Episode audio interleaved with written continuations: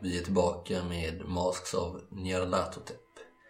Och eh, senast var vi ju i Peru där utredarna, som det kallas, fick genomlida ganska eh, mödosamma prövningar. Men alla tog sig därifrån i liv. Nu har det passerat inte mindre än eh, tre och ett halvt, fyra år sedan dess. När vi började spela så kommer det vara början på 1925 och ni var i Peru eh, 1921. Vad har ni gjort sedan dess? Om vi börjar med dig Nathaniel Fawcett, spelad av Martin. Ja, eh, direkt efter Peru-incidenten då, som jag kallar det. Mm. Så var jag tillsammans med eh, Jackson Elias eh, i eh, Amazonas. Mm. För att eh, utreda någon slags dödskult som han trodde fanns där då. Mm, det var ganska kort efter Ja, Peru. precis. Mm. Nästan direkt efteråt. Det var inte många månader efteråt där. Mm. Så vi gav oss ut tillsammans. Det visade sig, ja, egentligen med tur då att det inte var någon dödskult. Utan Mm. det var ett gäng eh, som gillade droger lite för mycket helt enkelt. Mm. kokainsmugglare och liknande liksom. Ja, Och jag tänker att eh, ni hamnade ju inte på så god fot, eller slutade inte på så god fot där i Peru, du och Jackson, eller du och någon annan heller för den delen. Men han hade fått upp spåret där och eftersom han visste att du hade varit i Amazonas en hel del, eh, i Brasilien och Colombia, så vände han sig till dig och gav dig en andra chans, eller hur man vill säga det. Han såg det kanske så. Och under den här resan tänker jag att ni blev ganska goda vänner trots allt. Ja, alltså för mig personligen så var det ju så att jag följde väl inte med honom på grund av hans anledningar utan jag såg nu chansen att få en eh, sponsrad resa till. En sista Mm. resa ut i Amazonas igen då. Kanske inte all- alltid ledde honom rätt, Nej. rätt på spåren men eh, han fick som han ville i alla fall. Så att jag tror att han blev nöjd. Mm. Och vi är fortfarande vänner. Jag tänker att ni kom liksom, det blev ganska hett och ni kom undan med blotta förskräckelsen ett flertal gånger. Kanske till och med rent av räddade livet på varandra två gånger. Och lite sådär. Ja. Ni fick fly därifrån något kokainläger där. Du vet, machetes åt alla håll och de sköt efter er och, och sådär. Men han kunde i alla fall eh, komma till eh, slutsatsen att det inte var någon dödskult. Inte denna gången i alla fall. Eh, Men som du säger, blir ni vänner. Jag tänker att ni har hållit kontakten sedan, sedan dess. Även om Elias har blivit mer och mer kortfattad och allt mindre frekvent i sin korrespondens de senaste ett och ett halvt åren kanske. Två år nästan.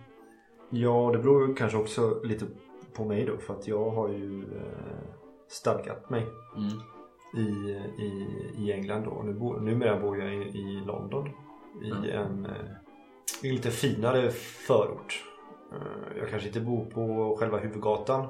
Eh, så förmögen är jag inte. Men eh, vi har ett typ ett townhouse Mm. där i London. Jag och min fru, mina två barn. Vi har även en, eh, en eh, barnflicka. Mm. Ganska harmoniskt familjeliv och sådär eller? Ja, av eh, dåtidens mått så absolut. Ja, mm. Så är det ju det. Eh, numera så är jag ute och föreläser mycket om mina äventyr också. Mm. För jag jobbar inte längre åt National Geographic Society. Vad hände där med dem? Du var ju väldigt mån om deras Ja. bästa när ni var i Peru. Kanske inte jag vill erkänna riktigt men de blev väl, var väl inte riktigt nöjda med min, mina insatser. Mm. Eh, mina resor kostade väldigt mycket pengar för dem. Mm. Och eh, gav inte riktigt de resultaten. Mm. Men eh, jag hoppas väl att någon gång så ska jag få deras gras igen. Mm. Bra så. Och eh, Ian O'Sullivan, vad har du gjort de här senaste tre och ett halvt åren? Eh, jo, men det har varit eh, ganska omtumlande år för Ian ända sedan vi lämnade Peru. Han åkte ju först till Irland i och med att han fick eh, ett telegram med nyheten om att hans far hade gått bort. Eh, så han tog sig direkt från Peru till Irland utan att eh, mellanlanda i Baltimore först. Och där eh, var det väl ett ganska stort arbete med att reda upp dödsboet och fördela ut arvet. De är ganska många bröder i familjen. Eh, Så alla var ganska noga med att de skulle få sin beskärda del. Och sen samtidigt så är det ju liksom pågående inbördeskrig där. Så det var en väldigt omtumlande Det har ju precis brakat ut den när du kom tillbaka. Ja, och flera av Ians bröder är ju direkt inblandade i det här. Så han vill ju egentligen inte vara på Irland överhuvudtaget. Han har ju lämnat allt det där bakom sig. Med den liksom mm, ja, nationella stoltheten som man säger. Ehm, Så han försökte få det löst så fort som möjligt men det tog ändå nästan ett år liksom. Eh, Och bland faderns tillhörigheter där så fanns det även ett par eh, böcker som Ian också fick telegram om i Lima. Just det, av Seamus. Ja, och en av dem särskilt då verkar liksom tala till Ian på ett sätt som man inte upplevt innan. Men han eh, la band på sig och väntade med den ända tills eh, båtfärden över Atlanten igen. Tillbaks till eh, Baltimore. När han öppnade den och läste Unaussprechligen kulten. Ehm, och det fick ju ganska brutala följder. Alltså när han gick i land i Baltimore igen så var han ju ganska väck. Mm. Alltså han eh, förlorade väl mycket av sina tillhörigheter där. Alltså bagage som inte hämtades ut och han var kanske lite spenderade någon natt på gatan så innan han kunde hitta hem igen. Jag ska bara säga att det var ju inte något av eh, de eh, originalen då liksom. eh. Av Jonst utan en översättning. Så den är ganska nytryckt. 1909. Tryckt i New York. Eh, Hur din far kommit över den, det vet du inte. Men det var ju en samling här. Du vet ju inte hur mycket han hade läst av den heller. De andra böckerna var nog till det yttre mer uppseendeväckande egentligen. Eh, mycket så här populärvetenskaplig art fast ändå om det ockulta. Lite lexikon, lite olika spekulativa studier och sådär.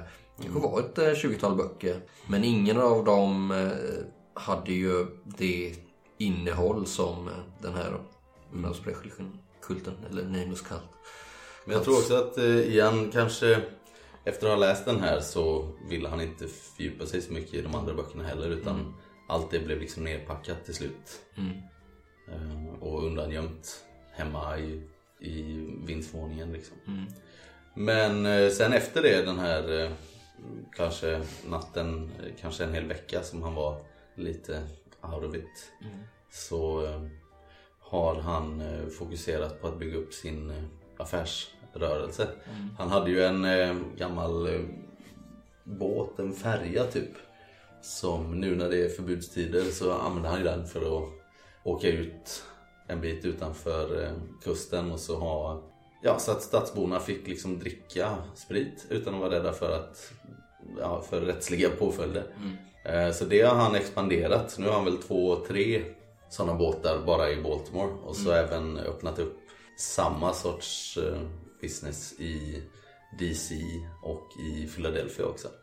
Så eh, han spenderar ganska mycket tid nu på resande fot mellan de här tre städerna liksom. Det är inte långt till DC så men Nej. Philly är lite längre att ta sig.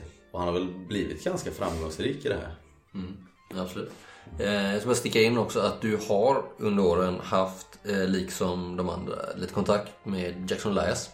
Ni blev ganska goda vänner där. Framförallt ni två egentligen. Knöt an där, hade någon Ja, redan från liknande humor. första kvällen Ja, nästan.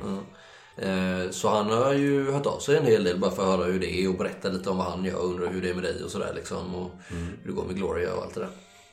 Och eh, senaste kanske ett och ett halvt åren så har du ju hört allt mindre av honom. Blivit mer kortfattad och mer eh, eh, sparsam i den här korrespondensen då liksom. Det enda du uppfattat är väl att han har varit eh, overseas liksom. Att han skulle åkt över till Europa. Eh, få gräva lite vidare om det där med Larkin kanske. Och sen att han har jobbat på andra böcker. Sen vet du inte riktigt vad som har hänt. Du har väl kanske fått något telegram från Kairo. Jaha. Eh, och sådär. Kanske en, ja, ja, du vet, du har förstått att han har varit Kanske är lite Ja. avundsjuk sådär att han får åka ut och se världen och Ja. här sitter jag i Baltimore och försöker lösa liksom skattedeklarationen för min, för min business. Han har ju en som gör det åt honom har du förstått. Och Gloria då, som du nämnde. Vi eh, flyttade ihop ganska snart efter att jag kom tillbaka till Baltimore. Eh, Det kanske var så till och med att hon tog hand om mig när jag, var, jag hade mina mörkaste stunder där. Efter allt som hade hänt på Irland och resan tillbaka. Ja, du har sett till att du fått, inte vård men hon har omhändertagit det i alla fall. Liksom. Mm. Men det var ju ett tag sedan i alla fall. Nu är du väl någorlunda dig själv igen. Ja, jag tänker det. Hoppas det. Jag tror det. Och eh, David DeFazio. Ja. Du eh, är tillbaka i Chicago antar jag? Ja, eh, ganska direkt när jag kom tillbaks så kände jag väl att det jag har gjort de senaste åren som privatsnok inte har varit alls så tillfredsställande som det var att faktiskt lösa ett riktigt fall som jag gjorde i Peru. Så ganska snabbt efter det så ja, började jag ta riktiga cases liksom och inte bara de här mellanhands eh, casen mellan familj och familjerna liksom. Eller familj och maffiafamiljerna får man väl säga. Vilket också har lett till att jag kanske har reparerat min relation lite till Tony då. För att det var ju lite... Det blev ju lite tryckt stämning mellan mig och eh, de organiserade familjerna eftersom jag ändå var och nosade bland, i deras eh, affärer på något sätt liksom. Även om jag aldrig hängde ut någon. Men det var ju lite obekvämt. Och nu när jag har slutat med det så kanske de har slutat se på mig så att säga. Och då kanske min, min och Tonys relation har blivit lite bättre. Fortfarande frostig men eh, Ja, det är ju vad du tror i alla fall. ja. Allt detta. Alltså Tony, du har väl, hur ofta hörs ni då? Nej men det kanske är någon gång i halvåret liksom. Mm. Vi träffas och snackar. Och För det du vet är ju nu när du har liksom slagit, vad ska man säga, du har lämnat den här lite moraliskt tveksamma banan efter hem, hemkomsten som du säger. Mm.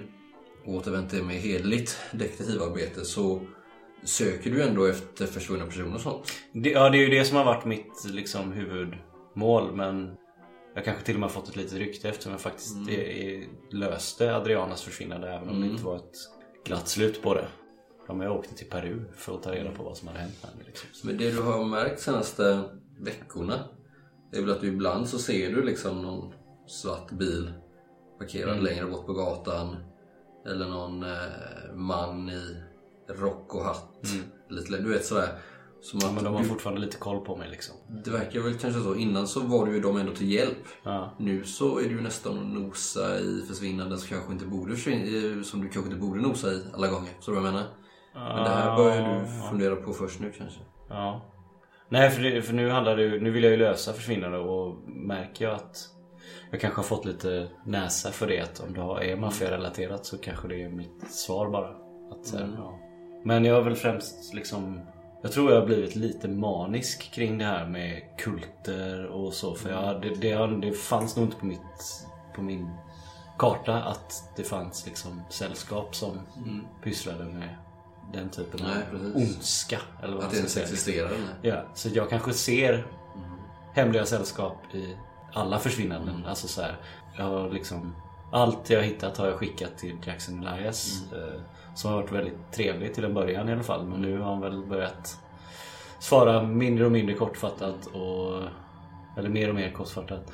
Och eh, han börjar nog tröttna lite på min Ja, Men du tror väl det? Någonting är det ju som gör att men hör inte av sig så mycket längre som sagt. Nej men jag tänker att så här, om jag har ett försvinnande så bara, ah, men hon, hon såg senast på, på den adressen och det är ju nära frimurarnas. Eh, alltså så här, Börja se, försöker hitta kopplingar där det kanske inte ens finns några. Bara för att jag är lite manisk som sagt kring det. Eh, Ja, precis, du tänker kanske inte på det alltså, maffian är ju inget hemligt sällskap. Nej, det är men ett det väldigt är- slutet sällskap. ja, och det fungerar ju på samma sätt egentligen. Liksom, fast jag har inte riktigt reflekterat över det tror jag. Så mm, ja, lite manisk har jag nog blivit efter Peru. Men främst så vill jag göra gott eh, i, mitt, i mitt yrke. Jag vill inte bara vara någon mellanhand liksom. Mm. Och sen så eh, överräckte du en gåva till eh, Adrianas familj, familjen Cicerelli, eller hur? Mm. Ingen liten gåva. Nej, jag vet inte varför jag gjorde det riktigt så här i efterhand. Men det kändes rätt då. För de hade ändå förlorat. Vad var det du gav dem? Eh, ja, jag gav ju dem hälften av de eh, stöldgodsen får man väl kalla det som vi hittade. Eller i alla fall inkom. Du kanske försökte kränga det först? Ja, ja, ja, ja. Alltså, jag gav ju dem pengar. Ja. Men hälften av de stöldgodsen från offren då i Peru tyckte det kändes rätt. För de hade ändå förlorat sin, sin dotter. Och då ska inte pengar vara ett problem i alla fall. I sorgen tänkte jag. Men så har du ju också fått behålla en del själv. Hur har du investerat dem i, i Eh, din verksamhet eller i egendom? Eller har du bara sparat det på hög? Liksom? jag har nog faktiskt i min lite maniska och kanske lite paranoida tillvaro kanske skaffat en, eh, en till liten lägenhet som ett hideout liksom. Alltså när jag blir lite så paranoid när jag tror att folk i trenchcoat följer efter mig så kanske jag åker till min andra adress och sover där istället. Eller så här. Men det är nog ingen större investering. Det är nog i något helt annat kvarter liksom. Men du bor fortfarande ensam och sådär? Ja. Inget annat som har hänt på den fronten? Nej, ja, nej. Kanske när jag kom tillbaks från Peru att jag försökte liksom hitta en livspartner och stadga mig men det gick nog inte så bra.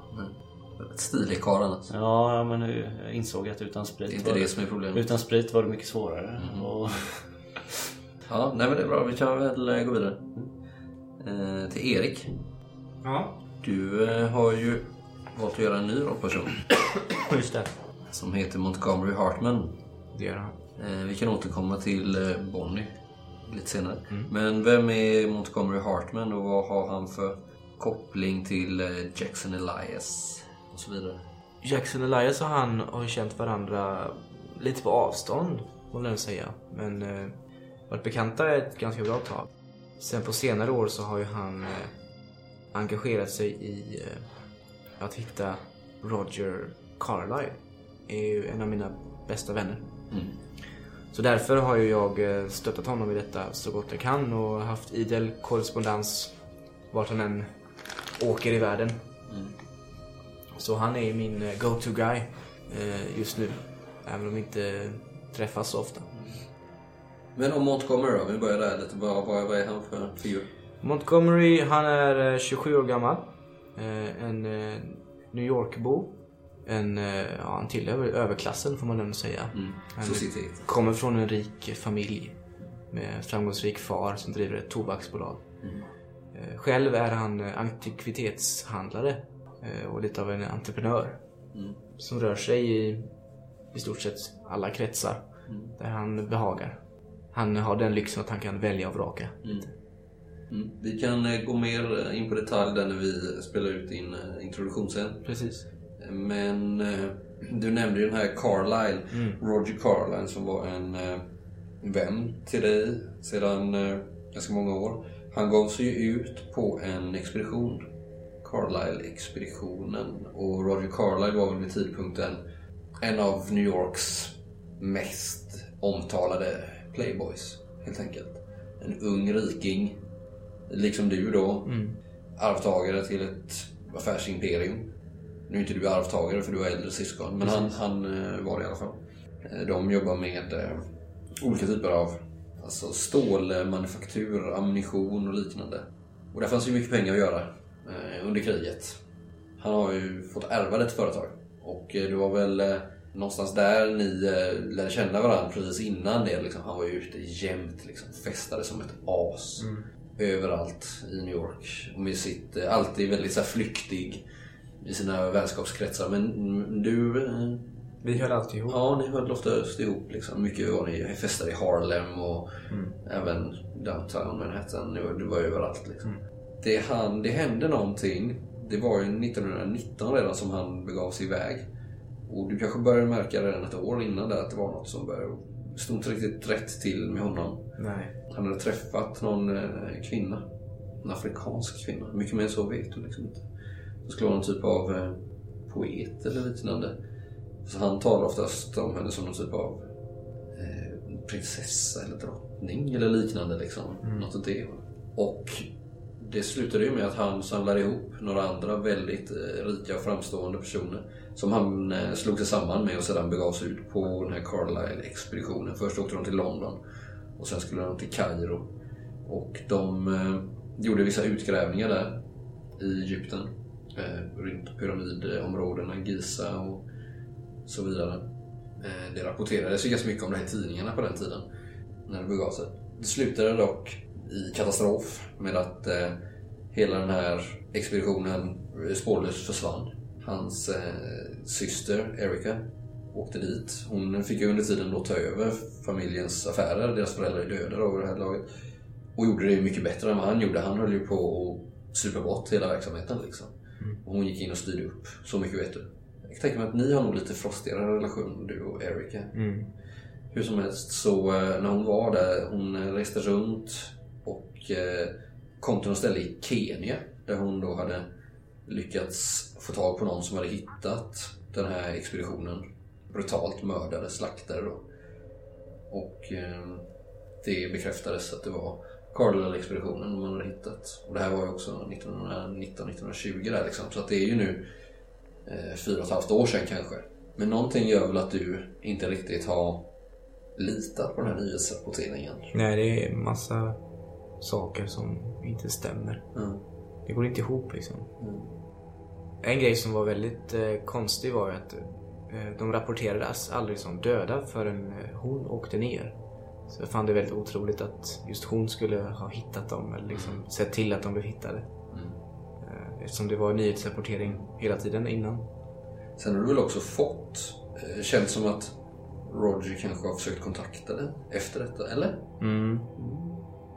Det pratar jag ju inte om men det är mest inbildning kanske. Men jag har ju haft mina drömmar och Du har ju en äldre syster Mm. som har eh, gift sig med en äldre herre, ännu äldre. En viss eh, Jonah Kensington. Och han är ju eh, chefredaktör, förläggare på eh, det förlag som Jackson Elias har gett ut sina böcker på. Prospero House heter det förlaget. Och av den anledningen så har ju du och eh, Jonah setts på diverse mid- middagar och liknande. Ja. Inte minst deras bröllop. Du har på så vis via honom kommit i kontakt med Jackson Elias. Ja. Och det var ju du som eh, berättade eller försökte få eh, Elias intresserad av Carlisle-expeditionen. Han nappade inte på det först. Nej. Han skulle, nu är det väl ett och ett halvt år sedan, kanske skulle han till Europa, Jackson Elias, för att göra research på en viss Mr Larkin, Augustus Larkin, som han hade tydligen stött på i Peru eller något sånt där, hade du hört. Så han skulle dit, eh, den här mannen var väl död vid det här laget, men han skulle gräva i någonting, det var kulter och konstseder, det är sånt han håller på att skriva om liksom. Ja. Men när han var där i Europa så hade han tydligen snubblat över information, material om den här Carlisle-expeditionen då. Som gjorde honom väldigt nyfiken. Eh, vilket han eh, telegraferade om till dig. Eh, och eh, han gick ju igång på det här som var den. Påhejad av Montgomery tänker jag. Ja, och då gjorde han ju ett väldigt bra jobb. Mm. Och han verkade ju vara en ypperlig eh, investigator. Mm. Så då fick jag upp hoppet liksom. Mm. De skulle hitta honom. Och sen har han ju hållit på med det här. Han har varit utomlands i ett och ett halvt år. Eh, sen dess. Runt hela världen liksom, som du har stått. Men även eh, med dig då så har du ju fått allt färre meddelanden från honom. Mm. Ju längre tiden har gått. Och något mer kryptiskt skrivna. Mm, mm. Det är någonting med honom som har hänt. Ja. Inte riktigt sig själv kanske. Nej, precis. Senast.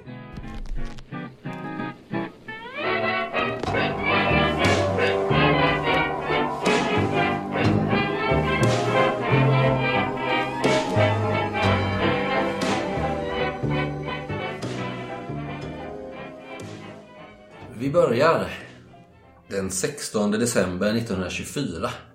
Hemma i det mysiga familjehemmet hos eh, Nathaniel Fawcett. Som sagt, det är väl eh, någonstans i de finare eh, förorterna till London. Och jag tänker att ni är mitt i julstöket. Det är ju julafton om en vecka. Ja, eh, jag sitter i min fåtölj och läser tidningen. Smuttar på min pipa. Eh, samtidigt som eh, min eh, fru och min dotter är i köket och förbereder. Numera har jag även en dotter då, förutom mina två söner. Eh, och mina två söner de har ju, är ju 10 och 12 år gamla nu. Min dotter hon är, hon är fyra år. Och är inne tillsammans med min fru i köket och, och stökar inför julen. Stoppar korvar och bakar pajer och, och, och gör vissa slags puddingar av olika slag. Så det är en gemytlig stämning där i huset. Mm. Kanske stå på någon grammofonskiva där med eh, lite julig musik och sådär. Börjat pynta gör ni och sådär. Ja, precis. Eh, Pojkarna springer väl runt och eh, bråkar lite och sådär. Ja, jag får nog Får säga, jag får säga till dem några gånger där. Brukar de lugna ner sig. Mm. Jag sitter väl och läser tidningen och, och, och läser om eh, den stora ekonomiska uppsvingen som eh, händer just nu Mm. under den här tiden. Börjat återhämta sig efter kriget. Ja, och tittar eh, alltid lite extra på eh, vissa vetenskapliga upptäckter som kanske har gjorts. Mm. Expeditioner som fortfarande eh, är över hela världen och sådär. Och längtar tillbaks ibland sådär. Men tycker ändå att det, det är skönt att jag är hemma med min familj nu. Du saknar det inte? Nej, jag gör inte längre. Äventyret, kickarna. Nej, det gör jag inte. Utan jag är nöjd, jag är nöjd nu. Jag har gjort mitt. Du hör en ivrig knackning på eh, ytterdörren. När du sitter där försjunken i dina tankar. Igen, ganska ivrig. Jag ropar bort till eh, min, eh, min äldsta son. Som också heter Nathaniel. Eh, junior. Mm. Och ber honom gå och öppna dörren. Det är, det är post. Det är post till dig pappa. Brevbäraren. Jaha. Mm. Jag går upp. Går iväg. Ut. Mm. Ut i hallen. Hur ser det ut här hemma hos dig? Det- Det är stort och pampigt eller? Nej, det är det inte. Det är, för området så är det ganska stramt. Visst, det är, det är fint inomhus liksom. Men det är inte speciellt stort. Vi har inte många rum och sådär. Utan det här är en av de billigare husen i området. Ja, Okej, då är det ingen, ingen lång vandring för. Det Nej. snöar lite ute. Eh, snöblaskigt sådär, lite regnblandat som det brukar vara. Mm. Där hemma. Drar in kanske lite i hallen när jag kommer ut där. Du ser den här postmannen ser konstig ut. Det är ju Jackson Elias för fan. Han står där här, stirrar på dig med ett öga lite mer uppspärrat än annars. Han ser lite smått. Jag tappar ju nästan ut. pipan i munnen när jag ser honom. Han, ser, han är ju, försöker nästan på väg in. Nathaniel, Nathaniel, Men- Mr Fossen, Mr Fossen. Mr Elias. Kan jag komma in? Kan jag komma in?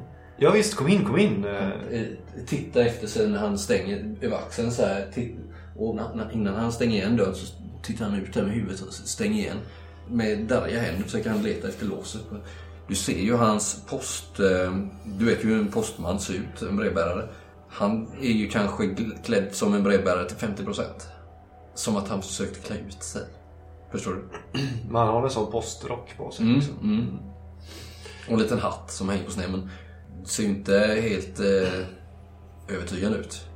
Mr Elias, låt mig ta er en rock här. Kom in. Nej för tusan, jag har inte tid. Det, det, det är bråttom. Har Nej, inte vi har ju inte sett på flera år. Ska du inte stanna här och nu och ta eh, en kopp te och Te? Ja, lite kaffe kanske. jag ropar in och ber att någon ska göra ett kaffe. Uh, nice kids you have. I see. Pretty home and everything. Allt andan i halsen så lite uppspelt. Can, can we sit down? Kan, vi behöver prata. Ja, visst, vi kan gå in på mitt eh, arbetsrum här kanske. Du ser han eh, verkar ha gått ner i vikt en del. Ser härjad ut. Eh, ger ett genomgående stirrigt intryck liksom. Har svårt att vara still med händer och, och fötter liksom. Så.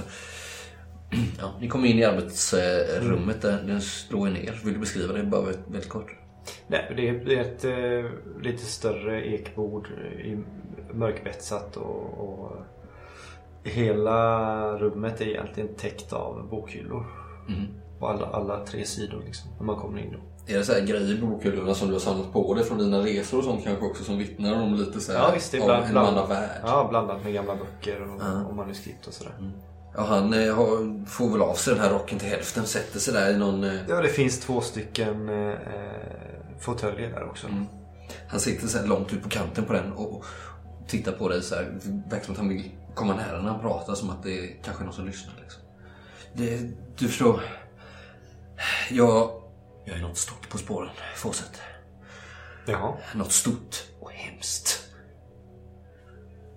Jag ser jätteintresserad ut när han säger det men jag I want, låter honom, honom prata till I, punkt. I, I want you, I, I need you to come to New York with me.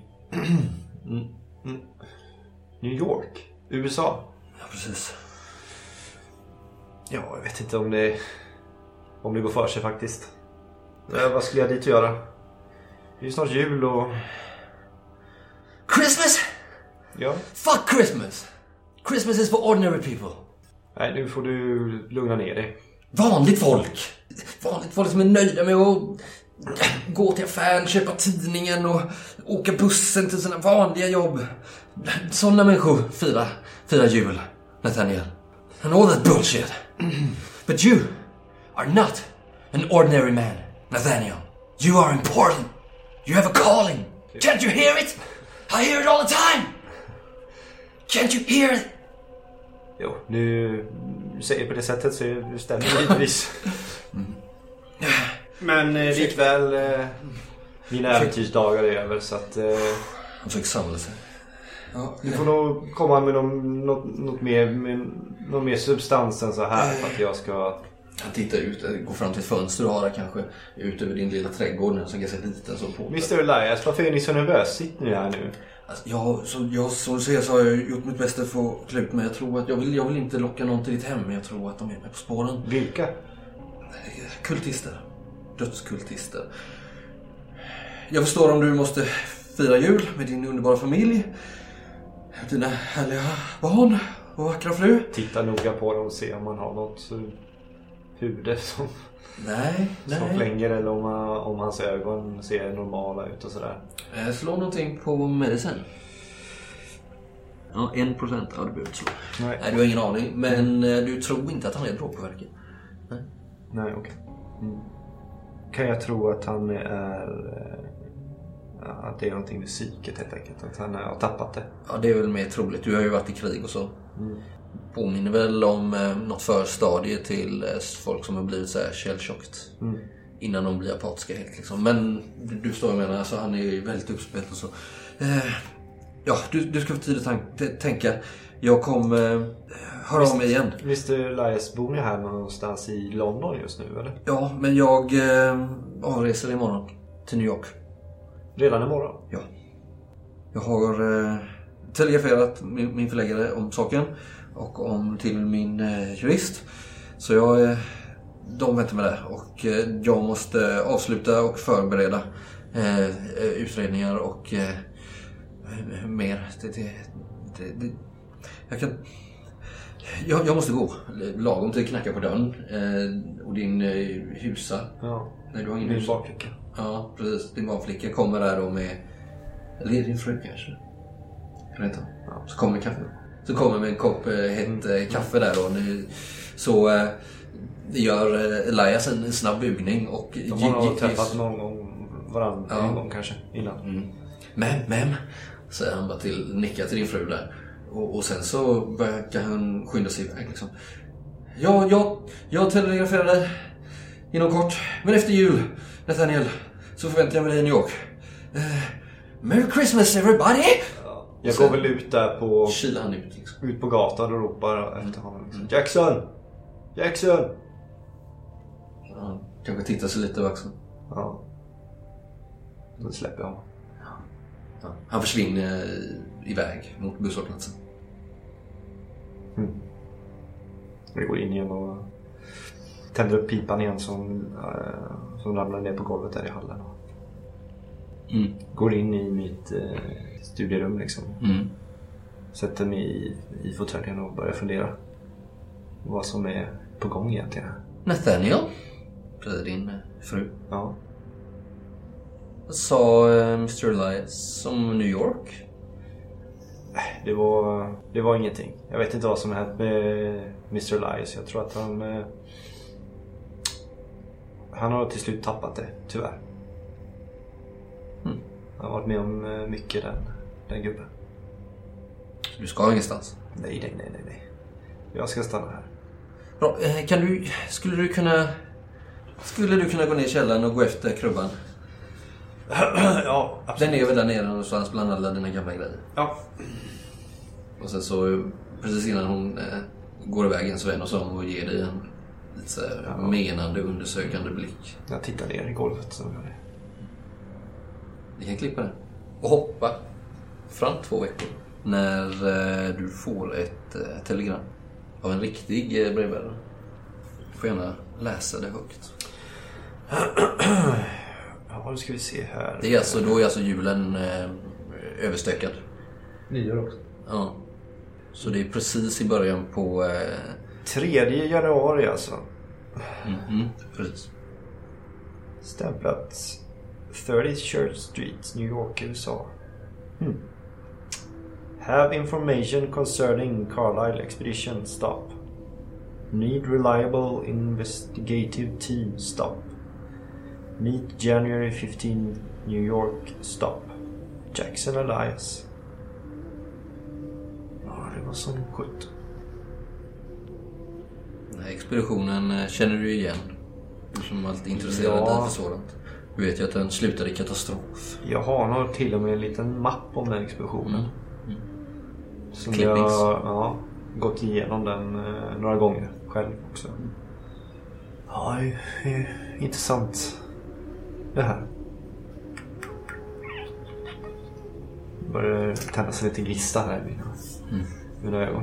Jag börjar genast rota igenom mina jävla papper också om eh, Carlisle-expeditionen och läser igenom allting en gång till. Nathaniel, dinner's ready. Yes darling.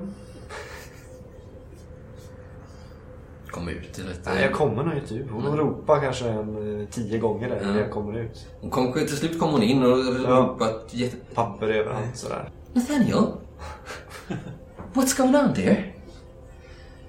Eh, Nej, det är, inget, det är ingenting. Jag rafsar ihop alla papper där så lite snabbt och, och, och går ut till middag. Där mina fin, tre fina barn sitter. Vad, vad fick du för... Vad var det för brev du fick? Eh, nej, det var ett, eh, det var ett eh, telegram från en gammal eh, bekant. Bara. Det är ingenting att bry sig om.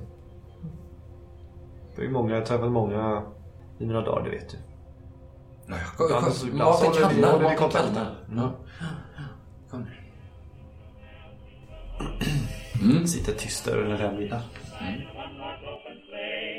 Dashing through the snow in one hot open sleigh. For the field we go, laughing all the way. Bells on bobtail ring, making spirits bright. What fun it is to ride and sing a sleigh song tonight. Jingle bells, jingle bells, jingle all the way. What fun it is to ride in one horse open sleigh. Jingle jingle jingle all the way. Samma dag, 3 januari 1925, fast på andra sidan Atlanten i eh, New York City, eh, City that never sleeps, så eh, håller Montgomery Hartman på att förbereda sig för en ganska speciell kväll, är det inte så? Precis, jag och eh, Elizabeth, min fru, vi ska ge oss iväg till, eh, vad kan vi kalla det, en gala eller en, ett evenemang i alla fall. På The Metropolitan Museum of Art. Mm. Så vi är på väg att klä på oss nu och ska ge oss iväg. Men ni är hemma i ert hem nu alltså? Ja, precis. I vår ganska stora lägenhet nära Central Park. Ja. Hur ser det ut där hemma?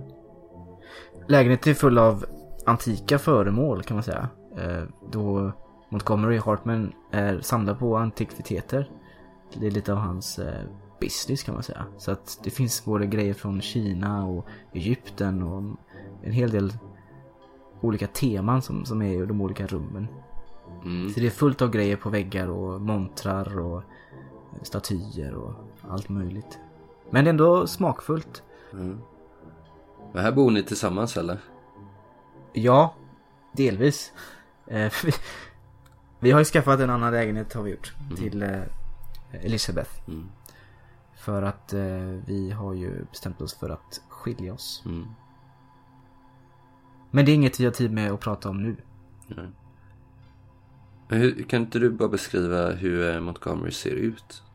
Montgomery han är eh, medellång men ganska smal. Han har eh, kort frisyr och en tunn mustasch. Jag skulle tro att de flesta anser att han är ganska snygg. Eh, Ja men det är han ju. Han är Om inte annat så är han väldigt charmig. Mm. Ja, och han, eh, han klär sig korrekt och han för sig som en gentleman. Mm. Så han har alla de fördelarna som man eh, behöver för att eh, bli framgångsrik Mm. i det sociala fältet. Och snorrik är han ju också framförallt. Eller hans familj i alla fall. Ja, egentligen hans pappa då och hans bröder som driver företaget. Eh, deras tobaksbolag då. Som han, eh, han kan i princip hämta pengar från farsan när han vill. Hur ser Lizzie ut? Elisabeth? Hon är... Eh, hon har mörkt hår. Halvlångt hår kan man säga. Ja, det är ju inne att ha kort hår nu som kvinna. Precis, hon, är, hon har sminkat sig. Långa sådana böjda ögonbryn liksom med penna så. Precis, och lite rouge på kinderna kanske. Mm. Jag tänker hon, hon är liksom varken, varken slank eller rund, hon är någonstans mitt emellan. Mm. I Montgomerys ögon så är hon eh, otroligt vacker. Men det tror jag att de, många andra tycker också. Mm. Du har väl förstått det? Precis. Jag är lite eh, svartsjuk emellanåt. Mm. Just nu eh, har hon inte dock så mycket kläder på sig. Mm. Och det gör mig lite irriterad. Mm, yes. Men där är ni. Ja, nej, men hon håller ju på där inne i, inne i eh, sovrummet eh, med en angränsande klädkammare. där Det tar god tid på sig att välja där. Om hon ska ta den lite guldiga klänningen eller kanske den med blå paljetter. Eller om det ska bli den eh, svarta där. Hon har ju, hon har ju börjat med att sätta på sig det här pannbandet med en sån här liten fjäder i så som är väldigt inne nu då liksom och lagt sin make. Men i övrigt så tar det ganska lång tid. Jag håller på med strumpebanden och sådär liksom. Jag är ju redan klädd i min svarta frack. Mm. Ja, ni ska ju vara där om en halvtimme liksom. Och jag vankar ju där fram och tillbaka i korridorerna och tittar ut på gatan och... Ja, det börjar bli lite både stressad och irriterad nu känner jag. Ja, du blir extra stressad när du ser alltså snöfallet som tilltar. Det är ju väldigt dåligt väder och har varit här i flera dagar. Eh, Bara i förrgås var det en stor snöstorm som lamslog hela stan liksom. Så att du vet ju att eh, om ni ska hinna dit i tid så skulle ni åkt för fem minuter sedan. Mina tankar går ju till att... Eh, ja, jag undrar ju om hon gör detta med flit. För att hon vet att jag blir irriterad och jag har sagt att det här är väldigt viktigt för mig. Ja, det verkar väl nästan så. Jag, jag går väl in till hennes eh, rum där, där hon sitter. Mm. Lissy, vi är sena. Skynda dig nu. Hur lång tid ska det ta egentligen? Hon tittar ju inte ens upp först så här, men så vänder hon upp huvudet mot det så här. Snälla Mary.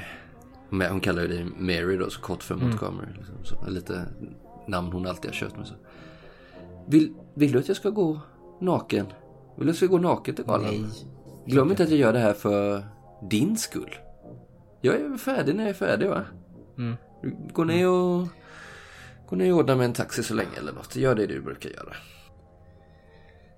Hon har sån här hårnål i munnen så när hon eh, pratar med dig. Jag bara går därifrån, tänker jag. Mm. Ja, jag, får, jag liksom vet inte vad jag ska säga. Jag vet inte vad jag ska... Jag blir bara så... Helt stum. Mm. Så jag går ut till hallen där. Ser mig i spegeln.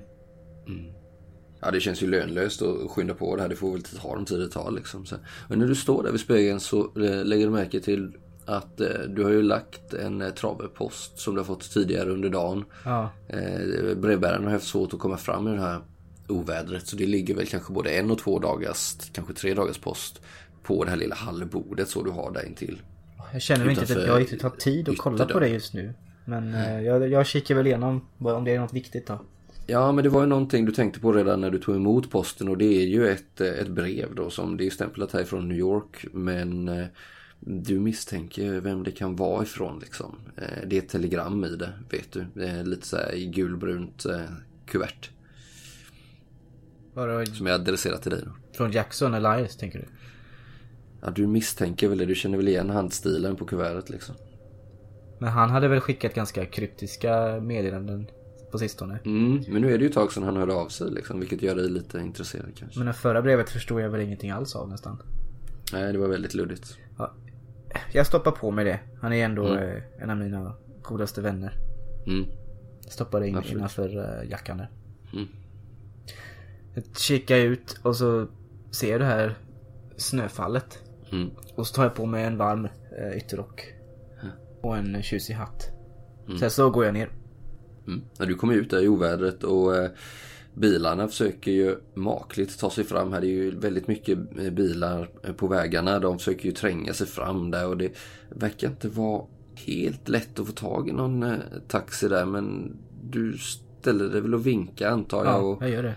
Eh, Det tar flera minuter faktiskt innan du lyckas vinka till dig en sån här gul taxi. Ja, tänk T-Fords modell liknande då liksom. Kanske med gardiner och sånt inuti där då. Eh, och, eh, men ändå med, med gul kaross så att säga. Ja, men jag, jag kliver in där och värmer mig i kupén.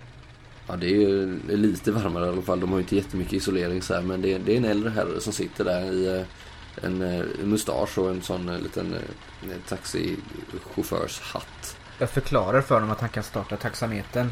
För att vi måste vänta in min fru som gör sig i ordning. Oh, it's already running sir. Perfect. Men ni sitter ju där och du... eh, Det tar ju en tid. Ja. Jag håller noga koll på mitt fickur. Mm. Tittar till det då och då. Ja, det går ju två, tre minuter, det går fem, det går tio minuter. Den här taxichauffören försöker väl lite förstrött så här inleda samtal med dig.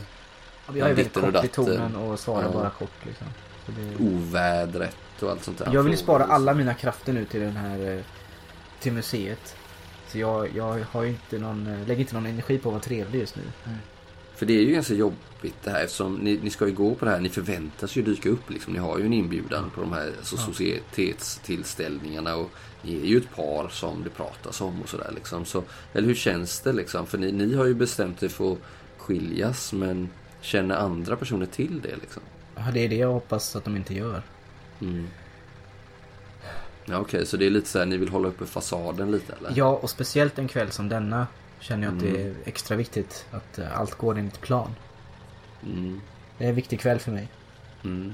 Det är ju, kan vi säga, det är en eh, exhibition, en utställning som kommer inledas. Eh, det är premiär ikväll då. Mm. Och eh, temat är väl eh, Sydamerika. Eh, Inka-rikets eh, kulturen, en ny sån utställning där då. Och eh, det ska vara avteckning av ett särskilt föremål som har nyligen bärgats, eller vad man ska kalla det, funnits där i några ruiner för några år sedan som man kommit över som ska avtäckas då. Det, det är väl mer än så vet du inte. Du kanske inte har brytt dig så jävla mycket. Liksom. Det är väl mest viktigt att dyka upp och synas liksom. Ja. Ja, men det går ju tio minuter, en kvart. Eh, till slut så eh, dyker Elisabeth upp. Eh, kommer ut där i, eh, på trappen och det första hon gör är ju att ta fram en sån här cigarett med långt munstycke som hon är på väg att tända där och hon Mm. verkar inte ha så bråttom. Jag öppnar ju dörren där och vinkar hit henne.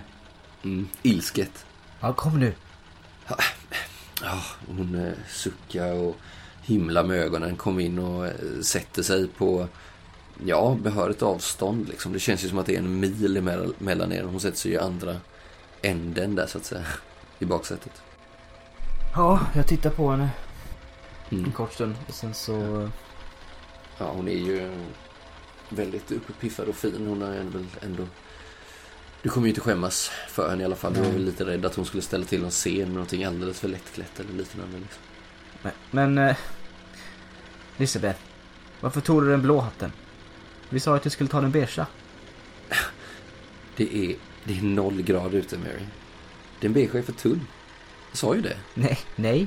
Du sa att du skulle ta den beigea. Tror det eller ej, men balen hålls inomhus, Lizzie. Men strunt samma. Jag vänder mig mot chauffören och lutar mig fram. Miss, Mister, var snäll och ta oss till The Met. 681 Fifth Avenue. Yes, sir. I know uh, the Metropolitan Museum of Art. Uh, I've been driving this cab for a long, long while. Ha, utmärkt. Då föreslår jag att du gör just det. Kör taxi. Det är trots allt det vi betalar dig för. Ja, eh, yes, sir. Han så här, minns sin plats lite igen. Så här, att han, han har ju suttit här och försökt babbla med dig och inte läst av signalerna. Men nu när du ryter till där så, ja, så eh, minns han sin plats så att säga. Så här, ni är ändå fint folk. Och Elisabeth så här, suckar ljudligt. Vänder sig så här demonstrativt bort ifrån dig. Tittar ut i den här mörka kvällen där de här snöflingorna faller med en rasande hastighet. Ja, jag tittar väl ut genom mitt egna fönster och trummar med fingrarna på mina knän. En sån här tics som jag har när jag är stressad och Mm. rastlös. Det tar ju en stund för er att komma fram här i trafiken. Det är Eh, stockning och man tutar och blåser visselpipor och allt sånt där. Men efter en stund så kommer ni ändå fram till Met, eh, The Met, den här pampiga byggnaden. En bred fin trappa leder upp där liksom. Eh, eh Och ni kommer fram och, och ni, det är marschaller tända och det är tydligt att här är det gala ikväll. Det hänger banderoller och liknande sånt där liksom. Det är stor kväll för många och män och kvinnor i eh, frack och långklänning eh, tar sig in då med tjocka eh, pälsar och liknande liksom. eh, tar sig in här. Det verkar, ni verkar vara sena. De flesta verkar redan ha eh, tagit sig in här. Liksom. Och ni eh, kommer upp för trappan in i den här stora eh, maffiga entrérummet eller vad man ska kalla det. Det är ju oändligt högt i tak. Eh, Och det är lite olika receptionsdiskar och liknande här. Men det är ändå tydligt vart ni ska följa liksom, folkströmmen. Och det står då be- betjänter eller folk som jobbar där och uppklädda i, det är ju frack och smoking som gäller här då liksom. Ni hälsas välkomna, ni kanske får något litet eh, programblad, det är instycket där och någon eh, som jobbar där säger ja, eh, för, första in vänster och sen eh, följer du bara.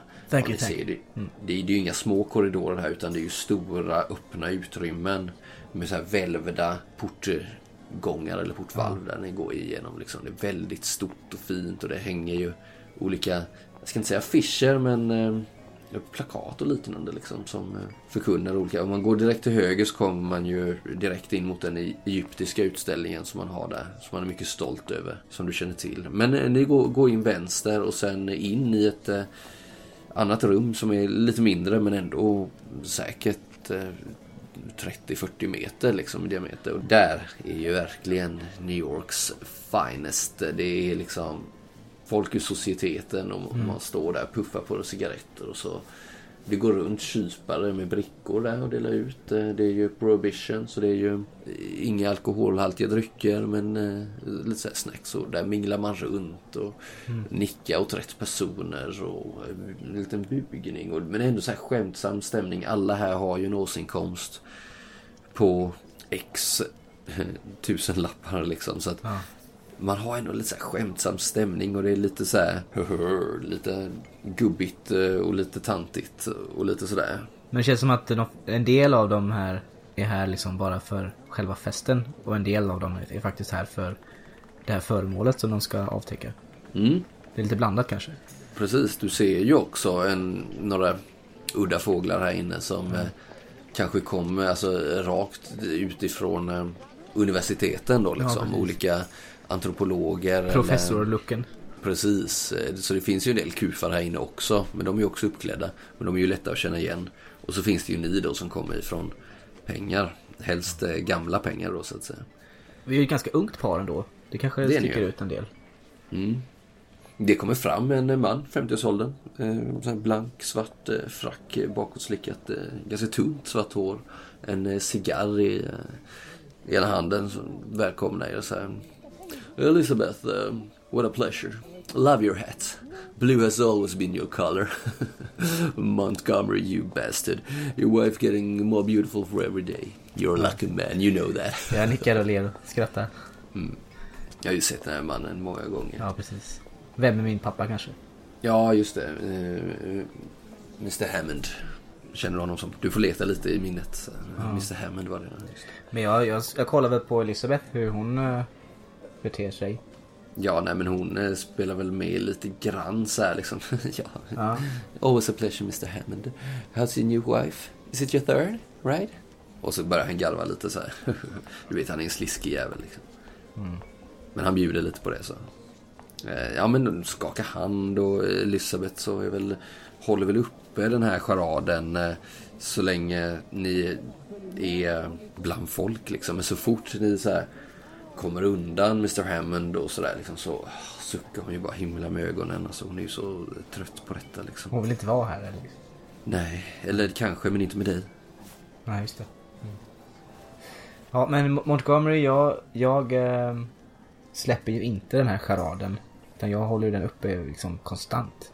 Mm. Och gör det med bravur, tänker jag. Mm, men eh, slå, du kan slå ett slag på um, credit rating. blir väl bra. Är det credit rating då, inte charm? Båda funkar ju. Ja. För det, det är väl det, alltså det beror lite på vad du ska slå på här. För det är antingen om det är så att du faktiskt vill göra ett intryck, att du faktiskt vill lura folk att allting är perfekt. Då Ja, är det bättre att köra på charm. Men om det är så att du bara vill eh, passa in, då är det bättre med credit rating kanske. Men du vill, du vill eh, att folk ska fatta att här är allting bra, ingenting är fel. Jo men jag menar, jag, jag, jag ler, jag lägger välplacerade kommentarer när, när de pratar med mig och jag skämtar och jag berättar små anekdoter. Jag tänker att jag liksom försöker liksom glida runt där som eh, en fisk i vattnet. Ja, men du i din frack och i ditt unga välmejslade ansikte och så vidare. Du får en bonus die på eh, ditt charmslag. Yes. 51. Ja, jag lyckas. Ja, nej men du gör ju det här med bravur. Du har ju varit i den här typen av sammankomster sen barnsben liksom. Du har inga problem med att eh, posera och, spela din roll liksom. Det här är den enkla delen, delen tänker jag. Ja precis, du är ju ständigt dock lite orolig att Lizzie ska eh, göra något, säga Den något. svaga länken i den här kedjan. Mm. Och eh, det är ju inte alltid hon slänger av det där bländande leendet när hon bör. Känns som att hennes tanke vandrar lite här. Mm. Den är ju uppe bland eh, takmålningarna så att säga. Mm. Mm. Men eh, det går bra. Du eh, sköter nog jobbet för er båda. Och eh, efter ungefär en eh, timmes eh, minglande fram och tillbaks. Jag tänker att det inte är omöjligt att, någon av dina, att du stöter på någon av dina syskon där också. Ja, precis. Eh, någon av dina äldre bröder. Det är lite kylig stämning så. Men vi behöver inte gå in mer på det. Så. Men ni hälsar väl. Ni är väl ändå artiga mot varandra. Och de eh, Ja, ger komplimanger till Lizzie och sådär. eller vi har kanske inte så mycket att prata om liksom. Och det, Nej. de är ju inte särskilt roliga att prata med heller. Och det känner väl de också. Ni, det är väl ett kort möte, de nickar så här, liksom. Ni är ändå, ni är ändå syskon och klart ni älskar varandra någonstans men fan. Du har sett nog av dem. Och alla deras jävla charader. Det är mer för att spela spelet mot alla andra som man hälsar artigt liksom. Mm. Ja precis, det är som att ni är på en scen lite. Men efter någon timme i alla fall så stannar det här eh, mullret eller sorlet upp från folkmassan av att eh, någon slår i en klocka eh, eller liknande. Och eh, allas eh, uppmärksamhet eh, riktas mot eh, det som är en liten upphöjning här i mitten eller den bortre delen av, den här, av den här lokalen. En liten scen nästan. Och eh, där har nu ett eh, ja, halvdussin viktiga personer samlats och eh, de börjar hålla tal då. Det är fem män och eh, en kvinna faktiskt. Ja, okej. Som eh, Eh, börjar berätta här då om att oh, men det är nämligen så att eh, det här är en väldigt stor kväll och det kommer bli en av våra bästa utställningar hittills. Och de tackar alla sina sponsorer och alla foundations som har gjort det här möjligt. Och eh, lite olika anekdoter från eh, Sydamerika och, och sådär liksom. Och också ett eh, hedersomnämnande till eh, Miss eh, Peck, Miss Bonnie Peck, som har eh, har jag hört det namnet innan? eh, slå på bildning. Men du får nog en penalty die på den. Mm. jag slår 12 och 22. Mm, ja, men du känner ju, känner ju igen Bonnie. Det är en eh, bergsbestigerska Eh, okej. från USA. Från Vad, har- vad har hon med detta att göra? Hon har tydligen eh, sålt den här, eh, det ska vara en mask man pratar om av något slag. Som ska avtäckas då ikväll. I ett rum här intill. Det är inte i samma rum då utan själva avtäckningsrummet ligger några rum bort. Och det är där man då har liksom, det är dit ni kommer gå alldeles strax då. Liksom. Det är hu- det är, den här masken ska vara någon typ av huvudroll, ha en huvudroll i, i hela den här utställningen då. Och eh, det är hon då som har gått med på att eh, donera slash sälja. Det är lite oklart där. Jag vet inte om hon har sålt den eller donerat den liksom. Men man uppmärksammar henne och hennes bedrifter. Och visst, du känner ju igen henne. Du vet att det har varit lite... Hon har varit uppmärksammad i medier. Hon har varit... Eh, just eftersom hon är kvinna då så har det ju blivit lite rabalder. Det är inte riktigt så helt okej. Även om kvinnorna är på frammarsch och nu har rösträtt. Något hon har tydligen kämpat för länge då. Så eh, har hon ju verkligen gått mot strömmen.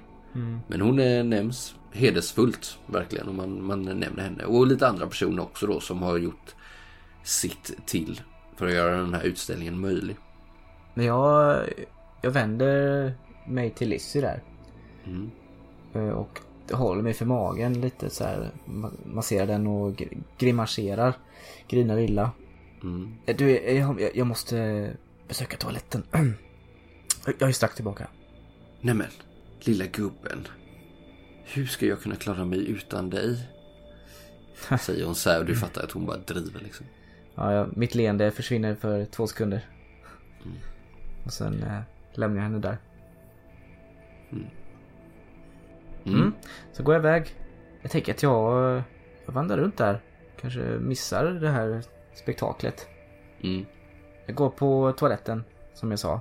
Men jag kanske vandrar runt lite i korridorerna Mm. Innan jag går tillbaka. Ja, du är ju borta ganska länge och när du lagom till du kommer tillbaka så eh, du, det verkar som att du har missat hela det här talet och eh, du ser att eh, folk har väl börjat eh, så smått eh, lämna det här rummet och verkar vara på väg därifrån. Så att rummet har börjat tömmas och du ser redan på håll att när du kommer tillbaka hur Elisabeth står och eh, pratar med en eh, ganska storväxt, eh, storväxt man. Är klädd i militäruniform så han sticker ut lite så. Men militäruniformer gör sig ju i alla sammanhang som du vet. Liksom. Känner jag igen personen? När han står med ryggen mot dig. Du ser däremot Elisabeth skratta och ler. Hennes ansikte, det är nästan som förbytt. Liksom. Det är det som eh, när ni var nykära, du vet. Så det finns en eld. Du ser de här små smilgroparna, du vet, som eh, aldrig kunde försvinna. Det här skrattet, du hör liksom hur det ringer genom rummet med en ängels röst, ängels ton liksom. Jag hade glömt hur det lät. Du har exakt, du har nästan glömt hur det lät liksom. Oj då. Ja. Och jag stannar väl till där och bara tittar på henne. Kanske till och med ler på något sätt när jag liksom ser den här den här kärleken i hennes ögon som jag liksom inte har sett på så länge. Mm. Det blir, det är så vackert på något sätt. Men sen tittar jag på den här mannen. Känner, alltså, jag- känner jag igen att hon har någon, eh, känner någon militär? Nej, Nej. inte direkt va? Nej. Det är väl inget känner igen så. Men de verkar ju känna varandra minst Men nå- någonstans så går väl, eh, lägger jag väl ihop ett och ett. Hon kanske till och med lägger sin så här... eh, Hon har en sån vit handske liksom på handen så som nästan på hans axel så här, när han säger någonting roligt. Mm.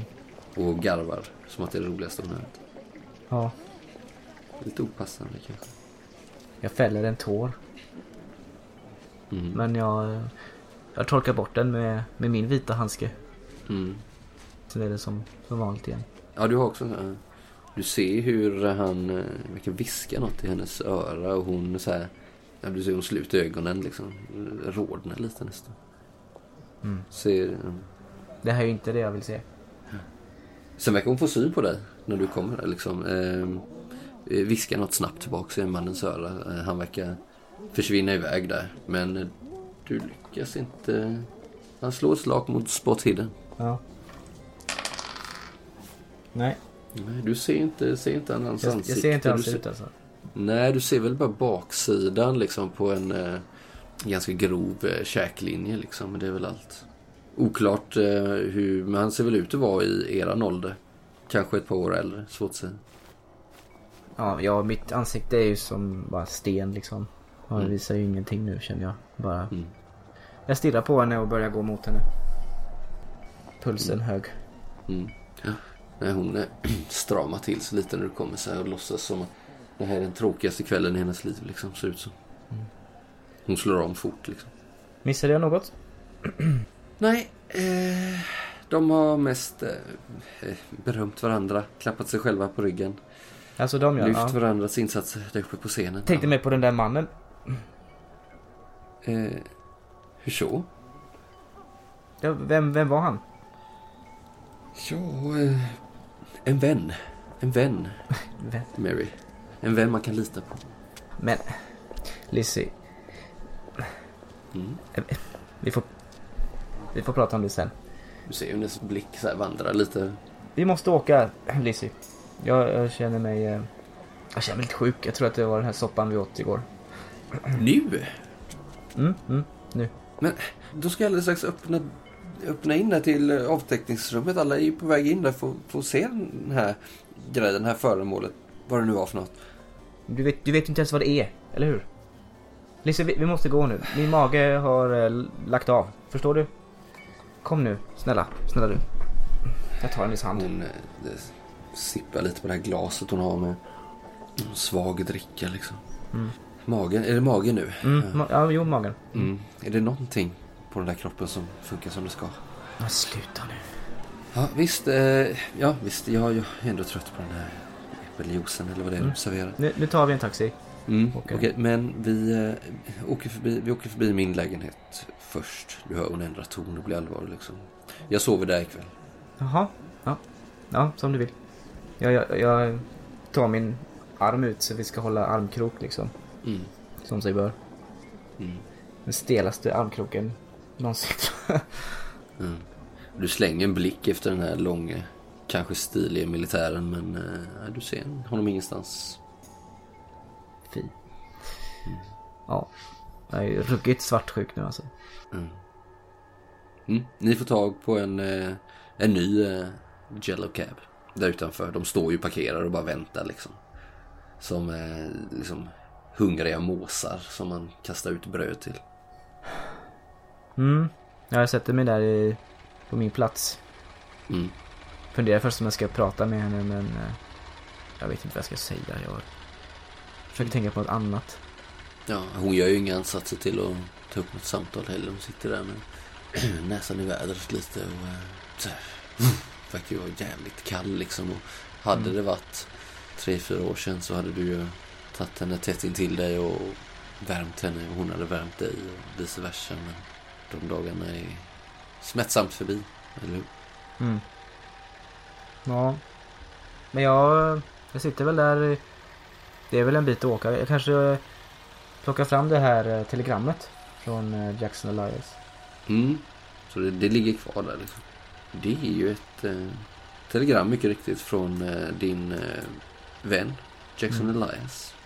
Som du känner via hans förläggare Jonah Kensington som eh, gifte sig med din eh, äldre syster för ett par år sedan. Mm. Och det står att han har information om Carlisle-expeditionen. Mm. Din gode vän Roger Carlisle. Och att han vill träffa dig i eh, New York inom kort. Ja. Kort sagt, det är samma, det är samma telegram som eh, vi nyss läste hos Nathaniel Fawcett. Det är samma telegram du har fått. Jag blir väl lite nedslagen av det här telegrammet. Men sen så, för att bli på bättre humör så stoppar jag ner brevet igen i innerfickan och ler lite när det glimrar till. Glim, glimrar till där inne. Mm. Ja. Och eh, den här taxin eh, försvinner iväg i den eh, snöiga New York-natten. Stjärnorna vet du blinkar uppe i eh, nattskyn någonstans men de syns inte genom den här förorenade stadssmoggen. Mm. Och eh, till lyssnarna kan jag väl säga att eh, på The Met så utbryter visst kaos några minuter senare när det visar sig att podiet är tomt när man drar duken av det här föremålet. Och eh, åskådarna drar en lång suck av häpnad när detta sker. Avteckningen blir en katastrof och eh, det visar sig att artefakten, den här masken som en viss Miss Bonnie Peck donerat är försvunnen. Någon har stulit den! Masken är borta! Stäng alla dörrar! Stoppa tjuven! Och man eh, skyndar snabbt till för att eh, stänga alla dörrar och genomsöka alla besökare. New York, New York. Start spreading the news.